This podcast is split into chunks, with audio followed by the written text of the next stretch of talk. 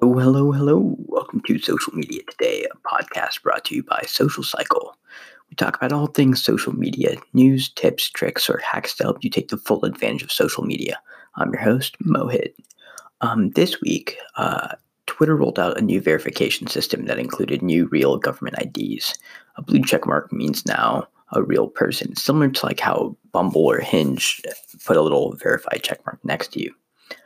Twitter rolls out Fleets, aka um, their version of stories. They rolled out in Brazil last month. Now they're going to India. Twitter is a rising star in India. Let's see if it makes its way to the US. Also, I think that verifying uh, profiles is a great idea because of the use of bots, and it could also be used to project some sort of uh, propaganda. But um, it, it's a good step in the right effort um, stories, if you're early on the train, I imagine it would be a pretty good place to be. And I think that you should capitalize on this wave the moment it hits US or UK or wherever you're at soil. Um, Instagram, they reduced COVID 19 messaging, and a lot of creators are now back to selling products. It marks a change on everyone's stories. Um, do you remember, like, oh, we stand with COVID 19, or like, we support everyone uh, like get well soon, stuff like that from brands. Uh, this could mean that your Instagram costs could go back up. I would t- take advantage of the low ad costs right now. I mean, you should run a few ads, get some data on your pixel, and then you could choose cheaper style ads when you go and retarget your customers when ad costs will inevitably go back up.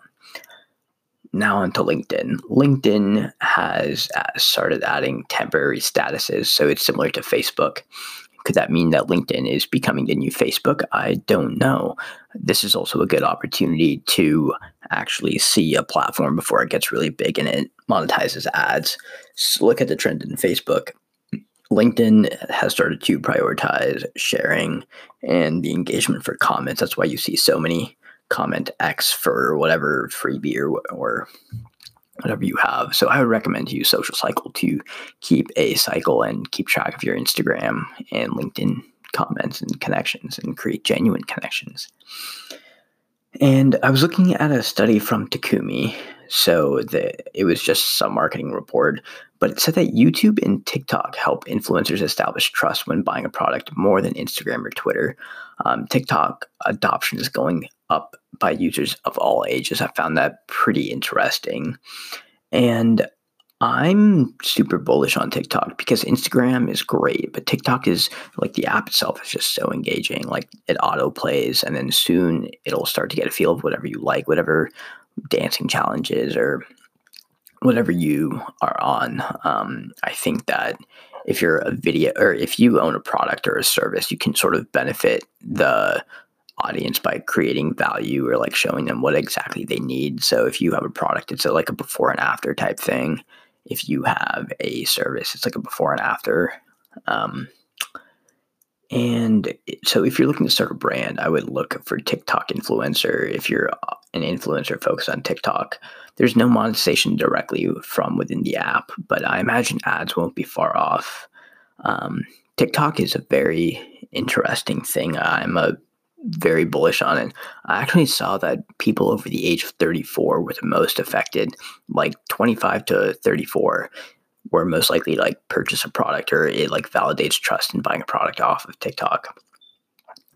Um, Facebook, it seeks to prompt more engagement metrics. So if you comment on something, you'll be able to see like, oh, this many people th- had thumbs up compared to last week or um, it's like comparative. Like, do you remember how Facebook rolled out like the top fans or most engaged or whatever um, comments? So this is something like it.